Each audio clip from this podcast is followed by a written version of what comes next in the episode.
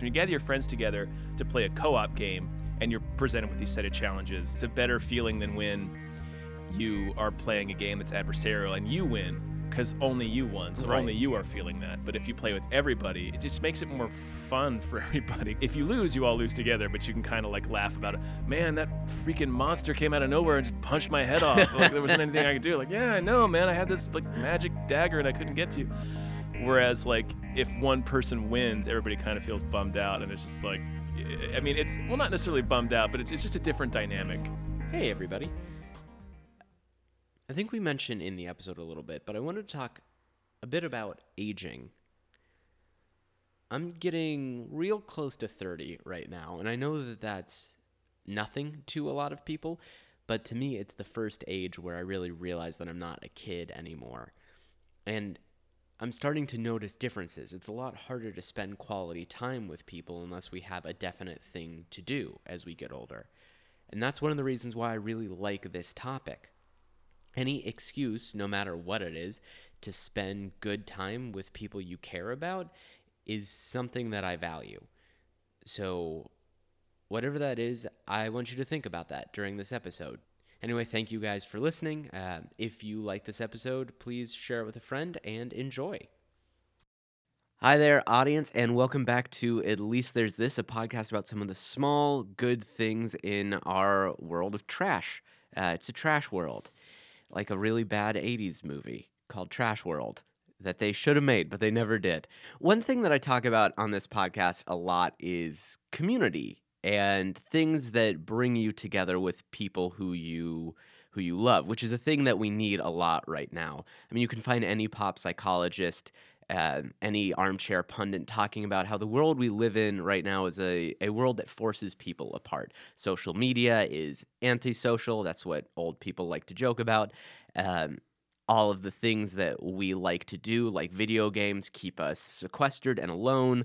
People don't really have great connections at work anymore. But in a world where there's a lot of terrible loneliness, at least there's Board games.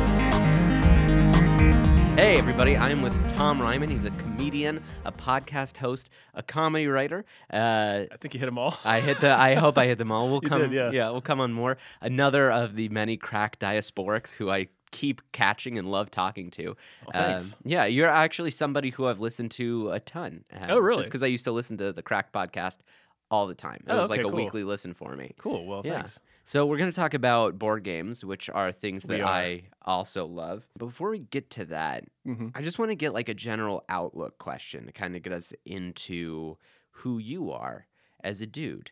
Um, sure. Would you describe yourself more as an optimist, pessimist, neither, both? I'm more of a pessimist. Pessimist. God, I love that. I so rarely get pessimists. Really? Everyone comes on. Really? Eh, I'll. I don't Here? Here, yes. Get more optimistic. I don't always believe them, but everybody comes on and says, you know, I'm a begrudging optimist, or I am like, I'm trying to be an optimist. And I think what they mean is that they want to be optimists, Sure. but are pessimistic. And you are maybe one of two who've ever been outright, no, I'm straight up a pessimist. No, man. uh, how does that look to you? What's that pessimism feel like? um. Well, it started when I was little as just a way to like save myself from disappointment or failure. Mm. So it's like, well, everything's bullshit anyway. so like, what do I care?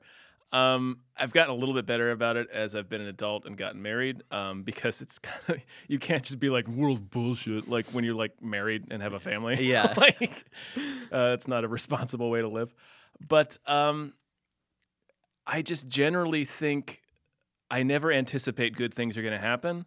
I always expect the worst. so So when good things happen, So when good- wonderful. eh, right, Yeah. and when they don't happen, I'm not let down. and you've been, yeah, you've been prepared. Yeah, Yeah. Um, I'm also I I'm trying to get to neutral, so neither Mhm. pessimist nor optimist, but I think I come from a pessimistic place. And I'm trying to climb to neutral. When you did you develop it as more of a defense mechanism Yeah, from something totally. specific, Um, or well, it was more. I don't know. I was just a weird kid, so. in Uh, what in what way? just um like like nerdy but not like but i was also like weirdly like i like not outgoing but like i was i like being funny was the one of the first things i developed to be like as like a social thing Yeah, because I have like I'm socially terrible. So it's like, well, if I'm like if I'm like funny, then I can make friends. And then it was also like, well, I also have to be the nerd because I had um I got decent grades in school and that became my identity at home. We're Yeah. Like, oh, you're the smart child. so I was like, well, I have to like shore myself up in case like I don't make any friends or if I don't make good grades or something. So yeah, that's kind of where that came from. And I like to spend most of my time by myself. So, uh, yeah, it was just a way to like create layers upon layers of, of shell around me so that whenever I had to go out in, in public, um, it wouldn't be so devastating when things wouldn't work out. yeah, and like come crashing down. Sure, yeah. So if I just was sad all the time, you can't get sad. like so um yeah so i i, I definitely I, I feel what you're talking about though like i'm Mhm. trying to get more to like a neutral place yeah, where um i'm being not necessarily optimistic but like oh it'll work out because it usually does in yeah, to some degree for me anyway like Right. i- it's i've been lucky in that Yeah. uh, every great disaster or catastrophe i've run into it has managed to eventually level off right? sometimes quickly sometimes 17 months later you know it just but so i'm trying to like learn to trust my own ability to bounce back from things I think if anything, that's what catastrophe teaches best is like is you can handle it right or you have to handle well, it. you have to and yeah you'll yeah, be yeah. okay. Mhm. And I almost feel like like pessimism. I feel like there's a difference, maybe an uncharted difference between pessimism and and staring into the void of darkness that is catastrophe. Where pessimism is like it will fail, Mhm. and the other one is like, well, everything dies and breaks, but that doesn't mean it's going to necessarily be the worst it can be Mhm. like I can handle it when it breaks. And I think they're I think they're they're very similarly colored but they're different. Would you agree or would you disagree? yeah i think so Yeah. i think they're adjacent but not necessarily the the precise same thing Yeah. that's that's i think that's true Yeah. Um so as a nerdy kid, I Mhm. guess, a self-described one although it seems like you were also a, a jokester, yeah comedy comedy boy. D- is that how you got into board games or where did that come from? Um board games came from my dad who Really? is also a huge nerd Mm. um but we would get like like i wasn't super into them when i was a like a little little kid but Mm. like we would get a lot of like these weird german board games so I, I spent a lot of my young childhood in germany and we have german family members um, and there's a german game company called ravensburger that makes like these like like world renowned award winning board games and so like my aunt would always give us these crazy board games with like these you know like it, in america like you're you're it's at that time it was like mousetrap and monopoly and stuff like that and then these german games had like these crazy like high concept stuff and like different mechanics stuff that's like real familiar to people who play board games currently but this is like back in the 80s um, so she would send us these board games with like full translations of the rules written up and then i that's when I would start to kind of slowly get into them. And then my dad sort of would like facilitate them by getting getting us these kind of weird,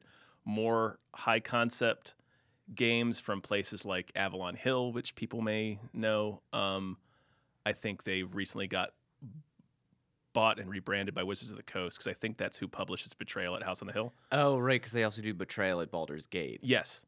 Um, but they did they did like war games and stuff back in the day. But they did this they did this game called Dinosaurs of the Lost World uh, in the '80s that my dad got for me and my brother, and it's like this high concept board adventure game that also had these. It, it's it's a great game, and you can't they ransom it now. You Really? I don't. I think they only did that one printing of it, so it's like two hundred dollars if you want Oh, to get a copy of it but it's a real cool game. Um, it just and it, yeah, it just started to appeal to me more and more as like, um, like as a as a way to, it's like playing with toys but with rules, Yeah. Uh, which always rules have always appealed to me. There is a certain type of person to whom rules are a salve. I yeah, I like rules. Yeah. I was always the one who read the rules, and I didn't mind because my brother was like, "You, I don't want to read this." I was like, "Yeah, I'll do it."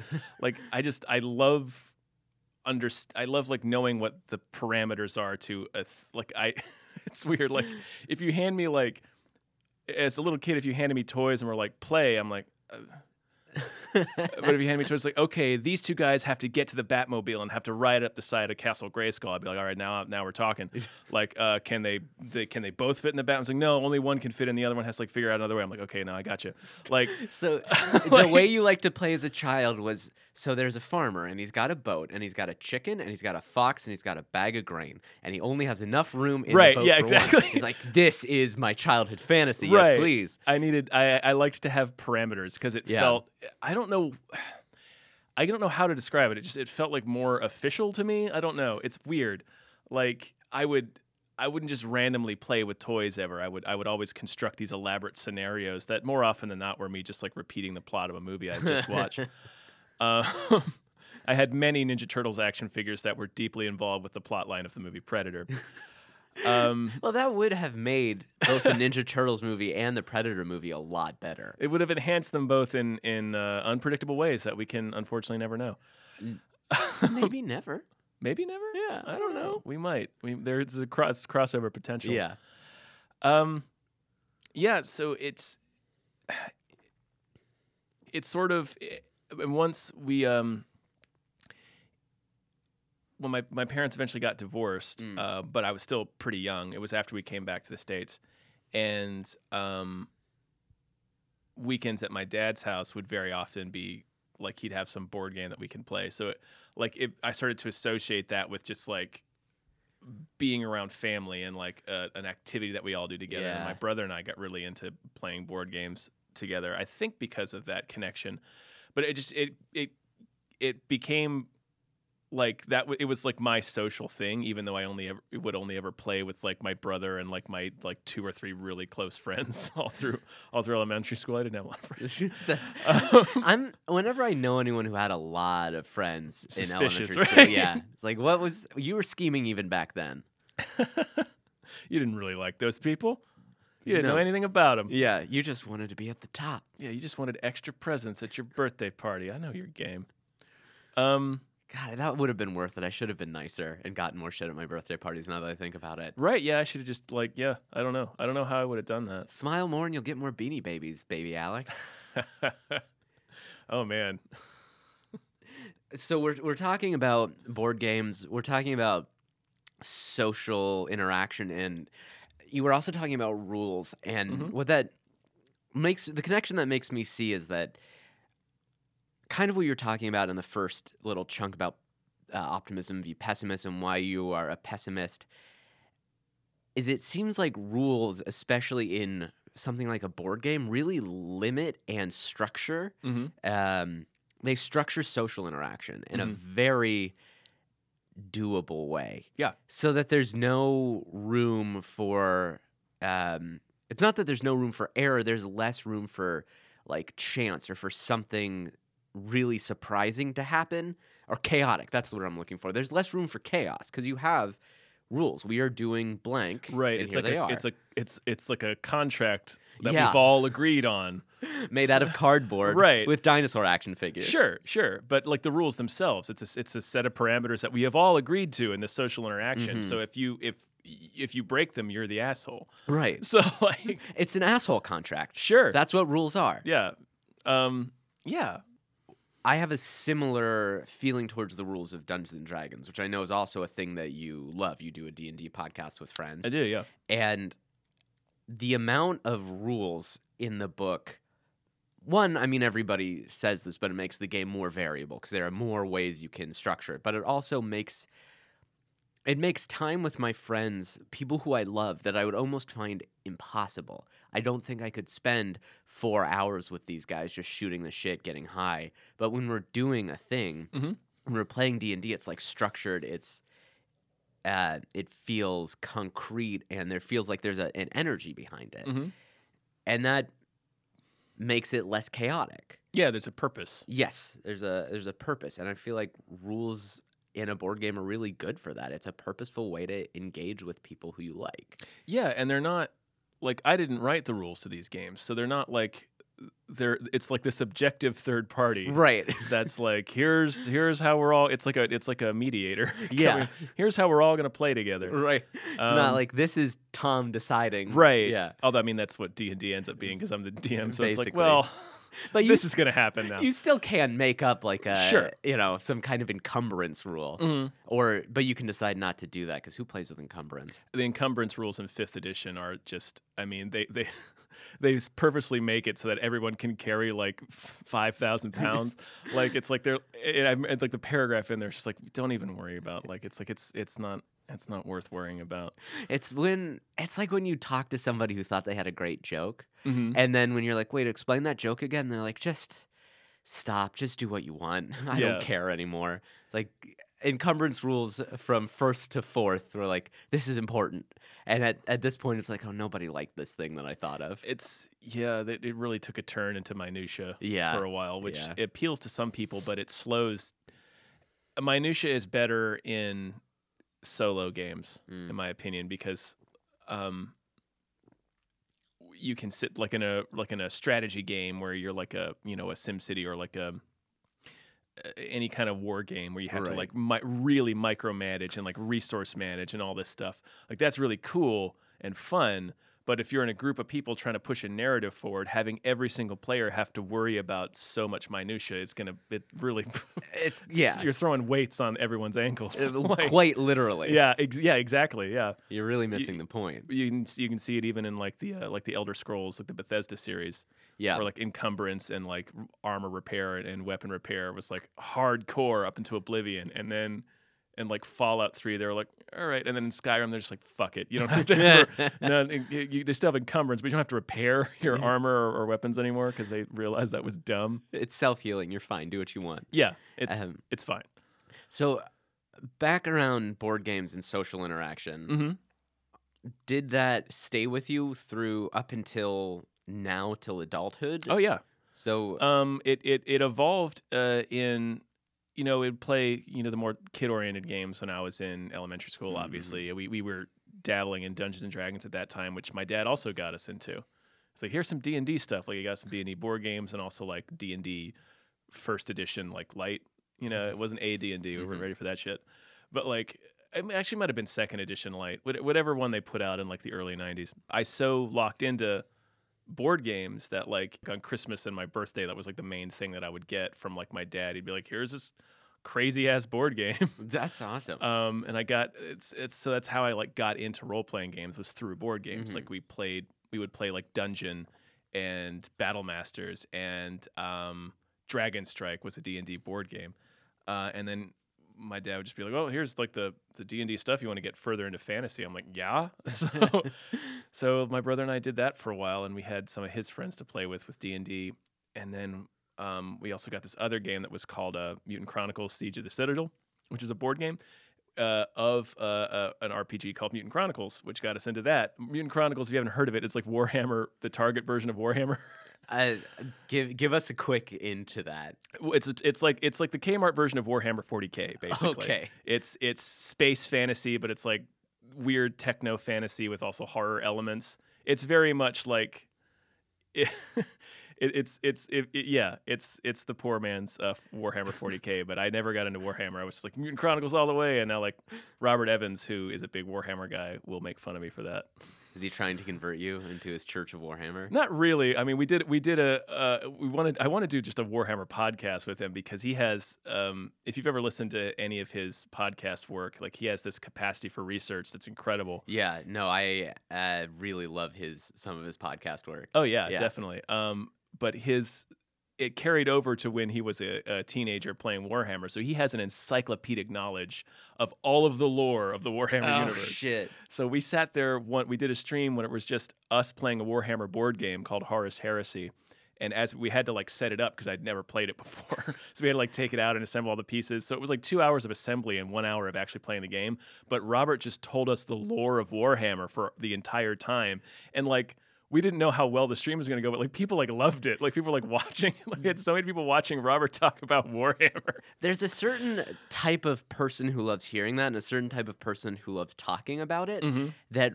when the stars align, so to speak, my God, it's fascinating. But it's fascinating for just that Venn diagram. And Yeah. for everybody else, it's like a nightmare, Sure. which is kind of tying us into the same thing about like well there's a there's a social contract of what we're doing and what Mhm. we're doing now is listening to a person talk about warhammer and it's great Yeah. because oh we're just eh, otherwise what would we be talking about we wouldn't have anything to talk about It would be us quietly assembling this game. yeah and that's so boring Right. So we just had him talk, tell us the lore of Warhammer. Um. So yeah, the the the, the gradual bridge into more complicated Mhm. uh, RPG style games uh, carried me into like middle school, and then I in middle school and high school, I had a, a bigger friend group, but they were also also also all kind of nerds. yeah So uh, we would get together and play board games a lot. Um, just basically any kind of new ones I could get my hands on, which was you know when you're you're a teenager, you don't have extra cash so much, and then also like video games were blowing up.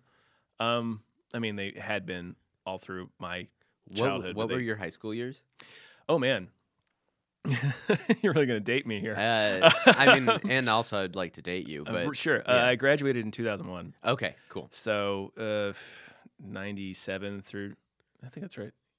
Yeah, that's about right. so that was like playstation 1 PlayStation 1, yeah N64. Uh, We, you know, we had Super Nintendo and, and, and Genesis, and then NES was the first one. I, I remember hearing about it. So we were still in Germany when uh, Nintendo came out. Uh, my brother was talking about, uh, man, have you heard about this this Nintendo? It's this uh, it's this new video game. I didn't know what that meant. Like I thought he meant a VCR board game because we had a few of those. wait what how do you play a vcr board game You, uh, you, it's like Nightmare or like Commercial Crazies or like uh, you you put it. There's, there's an accompanying VHS that you put in, and it just like it's like the VHS is the DM basically, and it guides you through playing the board game. holy shit They don't make them anymore. Uh, for probably But- obvious reasons right, like you don't n- really need it now, Yeah. and they have they've come up with more efficient ways. Like there's a big put there's a big uh, renaissance right now of of cooperative board games. Yeah they've always existed, but they were like really they were kind of more niche and sort of harder to find. Now, like the idea of having a game that runs itself and it's you and your friends playing against the game, like that's one of the that's become more and more popular recently, which I think is cool. My favorite have friends over, quickly play a game is uh, Forbidden Island. Sure, yeah. Played that? Oh yeah, that's, that's a good one. Fabulous co-op game. Forbidden Desert is good too. I haven't done Desert yet. it's basically the same. It's just a different. There's some a couple of different mechanics, but Okay. it's essentially the same thing. But yeah, that one, um, the Firefly game is pretty fun because you're not necessarily adversarial. You just kind of cruise around space and, and do your thing. You're you're playing against the game to be the first to reach an objective. I know there's a bunch of huge ones that I'm forgetting, like Dead of Winter, even though there's a traitor in there. Um, what's the one? It's uh, uh, where people are sick. Pandemic. Pandemic, Yeah. that's a that's a great one. Right. Pandemic's real good. So yeah, there's there's a lot more of like that stuff where you're not directly adversarial to anyone, and I'm I think it's for two reasons. Just from somebody who's been playing board games for 30 years. One is it's sometimes it's kind of a bummer to have to be the DM Yeah. because like if you have a game like like Mutant Chronicles or, or HeroClix or there's a new uh, Ninja Turtles board game that was through Kickstarter. It's called um, uh, Out of the Shadows, maybe Shadows of the Past uh, by IDW Games. We've played it before on our on our stream that I do with David Bell. Um, somebody has to be the Foot Clan. Um, like there's there's in a lot of these games somebody has to be the bad guy, and it's not always fun to have to be the bad guy. Like sometimes you want to be one of the guys like on the team with the rest of your friends and fighting the bad guys. And two, it causes a lot of fights. Yeah. when you have to play against your friends. Like Right. I think everybody has at least one memory of somebody getting fucking pissed and t- flipping the table or just like so mad at a game. And someone just destroys you, or you think you're about to win. The last time I was playing uh, Catan, I thought I was gonna, I thought I was gonna destroy, and then my girlfriend pulls some shit Mhm. last minute, kicks my ass, and like I couldn't talk to her that night. Was it just you two playing? No, we were playing with a lot of our friends, but I was sweeping, man. I got longest road on the second round. Like I Dang. because I had all the wood and all the bricks Mhm. from the beginning. I captured the wood port and like all the brick tiles. Damn. You went right at it. I yeah. know. We just did Star Trek Catan on a stream like two weeks ago. Really? Yeah. It's the same thing. Same it's just in space. Okay. It's, uh, it's like your Cincinnati in a box of board games. Sure. That's the monopoly of any different city for those of you who don't know. So we were I really enjoyed what we were talking about, but I totally I totally took the feet out from under us. Uh, adversarial. oh yeah. Yeah. It's sometimes it's it can be a bummer to be adversarial. Um, and Mhm. that's like I mentioned at the top of the podcast, the game Dinosaurs of the Lost World, where you're not adversarial with each other. You're all just you're playing in this in the Lost World plateau, Yeah. trying to be the first one to escape. So you're racing against each other, but you're never like sabotaging each other. I think the idea of sabotage um, is fun for some people, but for other people, it's just not. Or if it's like a game you don't want to always play. So I, I appreciate that we're having more games that can be played either just cooperatively or sort of like we're not in direct opposition. Like I would even put Catan sort of in that uh, sort of that boat yeah. because you can't really sabotage people. You, you just you can kind of Except for the knight, but that's the one place oh, like this like the thief Yeah, that comes thief. around and like Or, fucks yeah, yeah, everybody. yeah, except yeah. for the thief. Um, yeah, that's true. Um, but even then, it's like a thing where it's like if you roll, you have to move him. So it's like, well, I mean, I'm gonna bone this area. Um, so it's it's more light in that in that respect. I think it ties back to the idea of board games as being a social thing, where sometimes you just want to get you and your pals together, and be pals. Like you don't want to be fighting each other. I mean, sometimes you do. It it uh, it depends. Like I mean, Munchkin's a, a real fun game, Yeah. but people get crazy salty when they play Munchkin. And boss monsters, any of those like Boss Monster is yeah, fun. you get salty when you play that yeah, game. Bo- Boss Monsters is fun. what I like about the co-op games especially is that it's like it's group problem solving Mm-hmm. because we're a social species and a problem solving species, Yeah. and w- what in our life do we have a chance to do that outside of work where you get together and you cooperatively solve a problem Mm-hmm. and work is not fun because it's stressful and also you know it's alienating for whatever reasons you want to get into Mm-hmm. but having a thing that well let's all get together and solve this problem together is so it's such a beneficent impulse i think It's fun too, and I'm just remembering a bunch of other games. Mice and Mystics, uh, the Ghostbusters board game. Um, those are both uh, com- totally cooperative. Like Ghostbusters, you just get together, play as the Ghostbusters, and you have a scenario, and it's like the way each element works. It's a very specific set of problems, Uh-huh. and you everybody has to kind of really think about. You know, each character has a specific set of strengths. Uh, so you have to really think about, okay, me as Venkman, what can I do to like do uh, help this objective as opposed to my like let's say my brother who always plays as Winston. Ever since we were little, Winston's been his guy. Um, like what can Winston do in this situation to uh you know and Mhm. and Mice and Mystics is the same thing. It's like this uh, it's it's very much like um oh what's the fantasy story about like f- field animals like oh Redwall uh, redwall yeah Redwall. It's- god i it's- used to love redwall it's very kid. Redwall because you're all a bunch of little mice, and you have to like go through it, it- like it's like a it's a it's an a, a, an unfolding story. Like Mhm. each scenario you, you play is opens the story up more. So it's like you're playing through one complete narrative. Like it's like a written out story, and Oh, you have cool. to play through each part of it. And there's elements like a time limit, and like you have to do certain objectives, Mhm. and then you also have to work together to fight these enemies and decide who gets what items. Like I think those kinds of scenarios appeal much more uh, are much more rewarding i think or at least rewarding in a different way for when you gather, gather your friends together because when you gather your friends together to play a co-op game and you're presented with these set of challenges um, and some of them are real hard like arkham horror. If you've ever played any of the arkham horror or eldritch horror any of I, those. I have not although i've been around them. They're um, it's fully co-op but they're very very hard. Yeah. Like the game is a fucking bastard. but when you get a victory in Arkham Horror, it's like a great feeling, and it, I, I think it's it's a it's a better feeling than when you are playing a game that's adversarial and you win because only you won, so Right. only you are feeling that. But if you play with everybody uh, in a game like any of the ones I mentioned, any of the Panic games like Castle Panic, Star Trek Panic, there's a bunch of Munchkin Panic where you're all working together against a pretty difficult system to uh, to to beat it. It just makes it more fun for everybody because nobody, if you lose, you all lose together, but you can kind of like laugh about it. Man, that freaking monster came out of nowhere and just punched my head off. like there wasn't anything I could do. Like, yeah, I know, man. I had this like magic dagger and I couldn't get to you. Whereas like if one person wins, everybody kind of feels bummed out, and it's just like, I mean, it's well, not necessarily bummed out, but it's it's just a different dynamic. Yeah, I so I know I sent this to you when we were like initially talking, but the way that I I like to structure my interviews are around two types of good, the small g and the big G Uh-huh. good. And I think what we're talking about now is kind of both.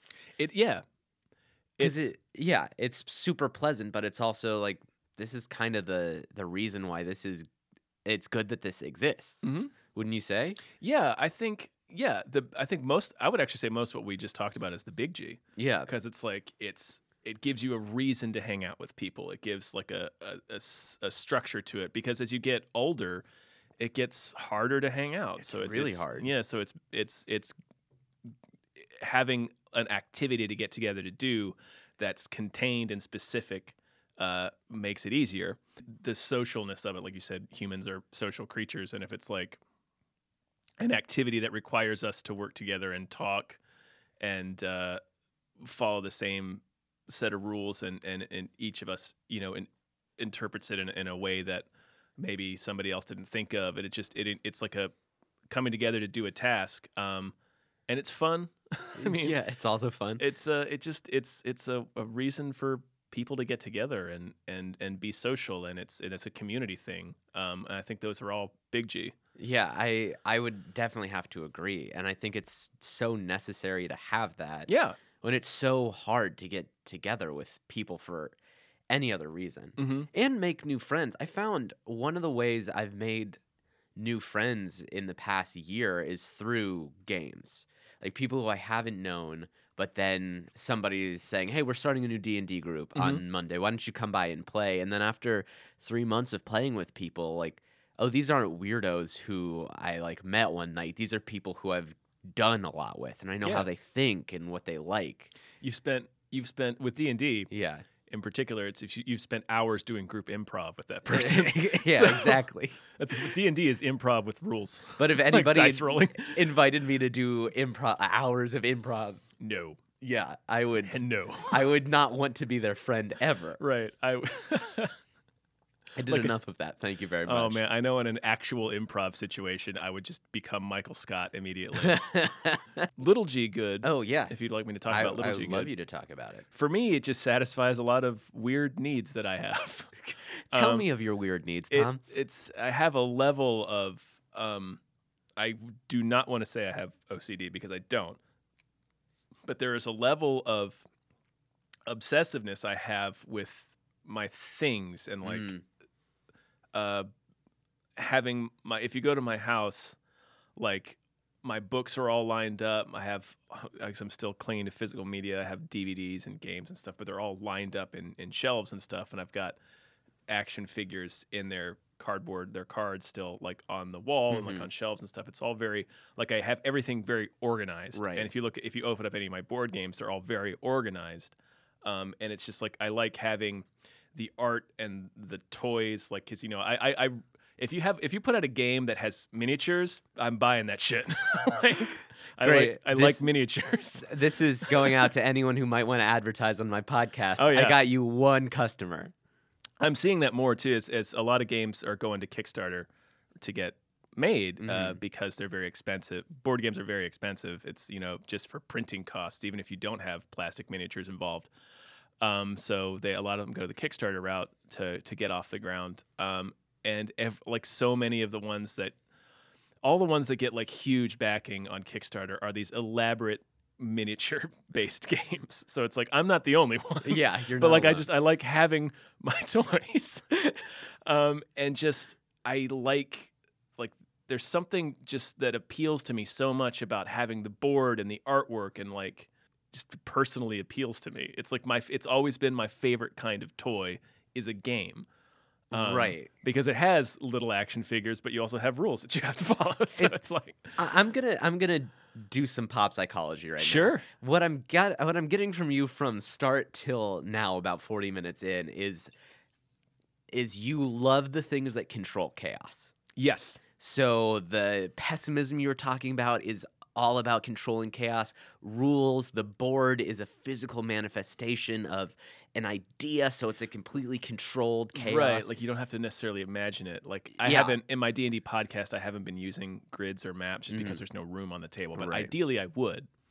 um, Yeah. because I like to be able to see. Here's the space we're in. Here's where everybody is. and then like, oh no, that's not 30 feet. Like Mhm. you can't move that far. Right. Unless you're a monk, which I always play, because you can do whatever the fuck you want. Yes, you can. Yeah. with those ki points. Oh my God. ridiculous. And your speed just goes up five Yeah. like every two levels. You're amazing. yeah. Um, but I am sitting there like with my graph paper, like, um, okay, yeah, you're, yeah, you moved over there. Like I'm like keeping track of it for myself just so I know. Um, but sorry, I interrupted you. Well, no, you didn't, because that the DM is.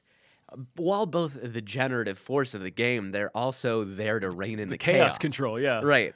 If you listen to our podcast, it's a lot of chaos control because I think we got too optimistic. It's, I think it's eight players.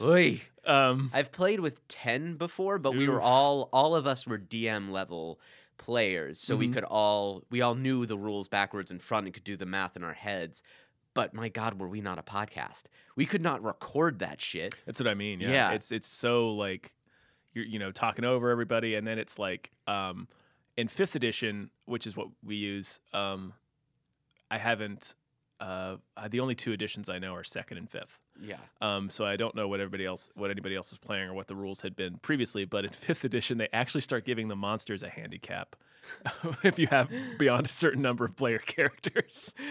Just because the monsters can't do shit. they're at that point. outnumbered. Yeah, they're- like it'll be like six turns in a in a in an initiative before they get to do anything. Right. So it's like odds are they've been stabbed to death by that point.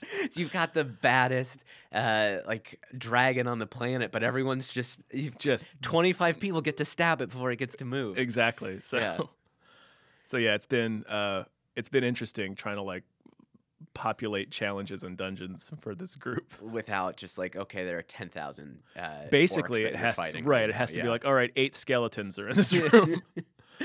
and they're all gonna die after this first. sure, turn. right. The last two rounds, maybe, Right. but So that's that's chaos control. Yeah. You're you're also there to just tell a great story, but try to keep shit moving. And I feel like that's what board games are, because it's the chaos of social interaction, which is necessarily chaotic. Maybe it was always chaotic, even back like what humans are three hundred thousand years old or something, something like that's that. sure. That like sounds right. even to the beginning of humans as a species, maybe it's always been chaotic, but you have to assume it was less so when what's our goal? Survival, Yeah. right? So now it's not though, because what's our goal? I don't know. My goal is to not feel lonely for a while. Right.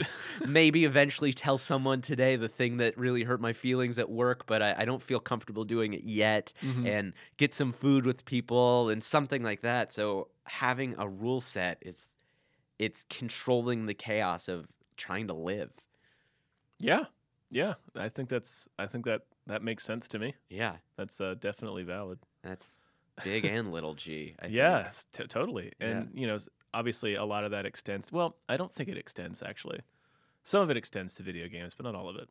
Video games are tough. I wish I knew more. I, I don't really play video games. It's this. There can be the same idea of because like multiplayer is a big thing, but Mhm. it's uh, mostly competitive, and you're mostly sequestered by yourself. So it's it is a social exper- experience, but not really. Yeah. um, which I've always. I mean, I'm a big I'm a big video game player, uh, but I've always preferred board games and tabletop games. Because it's it's social. Yeah. It's social. I like the the physicalness of it. Again, it's playing with my toys. Like I like being. It's just something about it appeals to me in a different way and in ultimately a more satisfying way than video games do. And I'm not sure if I I'm not sure I can articulate why, but it's definitely the social aspect is part of it. It's also a nostalgia thing because it reminds me of being around my family and, and doing this stuff. And I mean, this doesn't sound douchey. I'm a creative person, so I I like to be able to. I'm given these things, but like I don't see them animate. Like I don't. You don't. You roll Right. a you roll a, a die or, or a couple of dice, and that tells you that you you did this successfully, but it doesn't show you how you did it. So I like being able to f- to fill in all the gaps on my own and talking with other people. Like that's how D and D works. Where like Yeah. you'll get a success and then like talking, it'll become something insane It'll that be you more did, fun. and it's yeah. just funny, and everybody laughs about it. It's it's so important to me. I'm always nervous beforehand before a DM session, so I always feel like it's underwritten. Um, because I'll have basic beats that I want to hit, and my stories are very like the idea of the of the podcast and the and the campaign that we're doing is it's it's it's a fantasy universe, but it's it's it's an 80s action movie. That's fucking So, like, all the plot points, everybody behaves as if they're in the 80s. Like there's like the king is King Reagan, and his, That's dope. I his- love that. his like second in command is Lord Oliver. um, in Lord uh, what was Oliver? Lord Oliver North. That's so fun. Um, so it's and I'm just taking them through the plots of like 80s movies. Yeah. Um. So I don't. I, it's not. I'm not really flexing much of a storytelling muscle there because I'm just like, what would be funny for them to do next? Um, it's just like a. Ser- it's more episodic, and Yeah. it's not like like this this uh, this elaborate. I've never really done like an elaborate campaign, which is a, something I'd maybe like to do. It just takes a lot of time. Yeah, I the only elaborate campaign real play I've listened to, I was telling you before, was the Adventure Zone, and like that took all of the McElroy brothers' lives. You ever listened to that one? I'm aware of it. I've never listened to It's it. it's real good. That's, it's that's what I've heard. it's real worth it. I have. I'm trying to juggle too many things to do that right now, but I'd really like to. But that's why board games are great because it's Sure. already done. The Right, chaos Exactly. is controlled in a little cardboard sheet Mhm. that where everything is done and all the play happens there, and all the all the intense creativity was done by somebody in Germany. hmm Exactly. I just it's I just get to show up and fill in the blanks. right. You outsourced it. Exactly. I did. I did. I was very smart when I made that decision. really forward thinking. what is your favorite game? Mm, that's tough. Um, it was Arkham Horror for a long time. Okay, and that's the one where you're playing against like a monster, right? Right. It's a. It's actually a, a reprint of an older game. The original Arkham Horror was made in the '80s. If you can find a copy of it, it's it's kind of quaint. It's like the art's real simple for a game that's about like Lovecraftian horror. It's like an H.P. Lovecraft game, so it takes place in the 30s in Arkham, Massachusetts. But like the old board is like this kind of like it's like real minimal artwork, and it Uh-huh. just it doesn't none of it looks scary. But then they did this massive uh, re re like a second edition almost. Like they rewrote the rules. Like the whole thing's been redesigned uh, in the mid 2000s, like 2006, I think.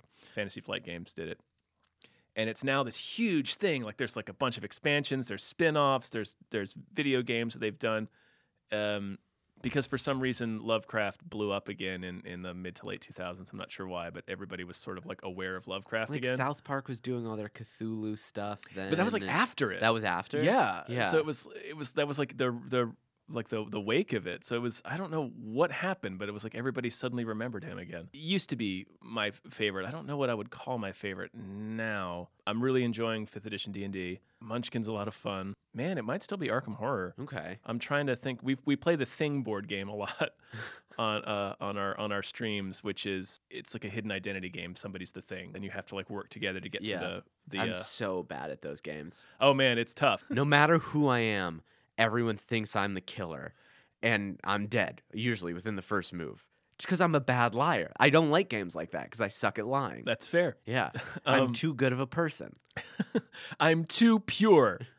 Uh, no, that happens to me on the on the streams. Anytime we do the thing, like They the, the it's chat's you. always it's him. Even I've been the thing like maybe two or three times, but they're always like you. They just want you dead. yeah, no, they just assume it's me. I can tell you what like some of my favorites right now are. Yeah. Um, I we just we played uh, Lords of Waterdeep recently, which is a lot of fun. Is that a D&D game? It's it's yeah, it's it's it's it doesn't sound like it's going to be fun because what it is is you're a lord of Waterdeep, one of the Mhm. titular lords of Waterdeep, and it's basically a resource management game. Like you just have to like occupy different parts of the city uh, to get a certain resource, Uh-huh. and then you can use that resource on sending heroes on missions or building a new building or something like that. So you're a di- you're a dispatcher basically. Basically, you're just you're a you're just a money dude who's just like, here, you adventurers, go on this adventure, and I'll get the experience for it, and you build me these like stables or whatever. It sounds not fun, but it's super fun. And there's a, a game that takes the base of Lords of Waterdeep and, and spins it off, uh, reskins it with Viking uh, and Norse mythology called um, Champions of Midgard. That's also really fun. Um, and the Ninja Turtles board game that I mentioned, uh, uh, Shadows of the Past. We had we played that on the stream before, and we all had a blast. Yeah. Um, it's a really fun, very simple game. Like I appreciate games that have like. I like a lot of rules, but it's a bitch to have to be the one to sit there explaining. To because if you sit Yeah. there like for an hour telling, you can see everybody in the in the room just like get less and less interested in doing what this is, and you feel like an asshole for bringing everybody together to do it. That was always a problem for me. Yeah. So I appreciate now that more games, like more complicated games, will be like, okay, there's two separate rule books. They'll be like, here's the the get started playing, and here's like the glossary.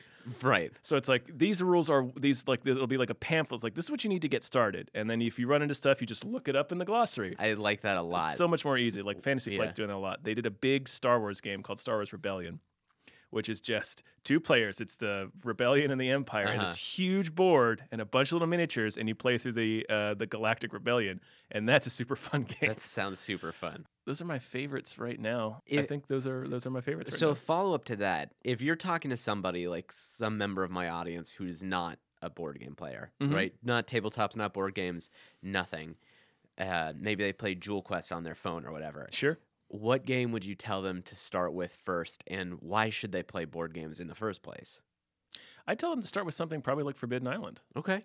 or anything that's cooperative. Cooperative games are a good entry point for people who don't really play because you get more of a you don't have to sit there all by yourself to try to figure out the rules and what am I supposed to do with my hand? Or what am I supposed to do with my piece? Like what am I sp- like you're part of a group and so you can all like put your heads together and, and think about stuff and it's I think that's a better entry point for people who don't normally play. Yeah. and I would recommend why should you play games like that? Because it uh, by uh, saying it's just it's just a way to get together that's not going out somewhere or um, getting together. I mean, getting together to watch a show is fun too, but it's just cause, but that's like the same thing where it's like here's a specific activity we're gonna get together to do. It's just a, a reason to get together and hang out with people, and usually it's fun. And they're neat. Look at them. Look at the little pieces. I'll see you get your little toys. also, you get your little toys. You get to play the little toys. Yeah. Get play the little toys. Damn, this has been a really fun interview because I love games. I love getting a chance to talk about them. Um, before we go, I want you to do plugs. Make sure all my listeners can find you, find all your Oh, streams sure. and stuff. Okay, uh, you can follow me on Twitter at Start the Machine. Um, you can follow. Uh, I do a podcast and streaming network with David Christopher Bell, who is also a Cracked alumni alumnus. It's uh, you can follow us on Twitch at uh, twitch.tv slash gamefully unemployed. That's G A M E F U L L Y unemployed. Get it? Because it's like a game pun. Uh, we do streams and we also do our podcasts uh, is on Apple and wherever you find podcasts. It's called Story Mode. Story mode. So if you look for that on Apple or SoundCloud, or there's another, I think, I don't know if we're on Stitcher or not. But yeah, just do a search for Story Mode and you should find us. And we put all of our, we have a bunch of different shows. We just put them all out through the Story Mode feed because it's very expensive to have separate feeds for each show. So yeah, uh, and you can follow Gamefully Unemployed on Twitter at, at Gamefully Un. And I think that's everything. Hell yeah. Oh, and uh, Best Bad Movie Ever uh, on uh, Adam Todd Brown's Unpopular Opinion Network. Nice. So Very nice. out. So everybody make sure you give them a listen. And, Yeah, thanks. Uh, as always, for me, thank you guys for listening so much. I appreciate every time you guys listen in. This podcast is entirely spread through word of mouth. Uh, I don't pay to advertise because I don't even know how I do that. So if you liked this episode or any other episode, please share it with a friend. If you didn't like it, uh, please share it with an enemy. And if you are maybe listening to your friend or your friend's dad explain the rules of a board game, you're about 30 minutes into a two hour rule sesh, Mm. and you have time, just sneakily pull out your phone, go to at least there's this on iTunes and give me five stars because it'll only take a minute and it'll help alleviate your boredom. And you won't miss any of the rules of Twilight Imperium in that time. Uh, Yeah, you'll still get to learn how to do all of your resource management. Yes. That's coming in another hour. Thank you guys for listening in. I appreciate it. Bye. Bye.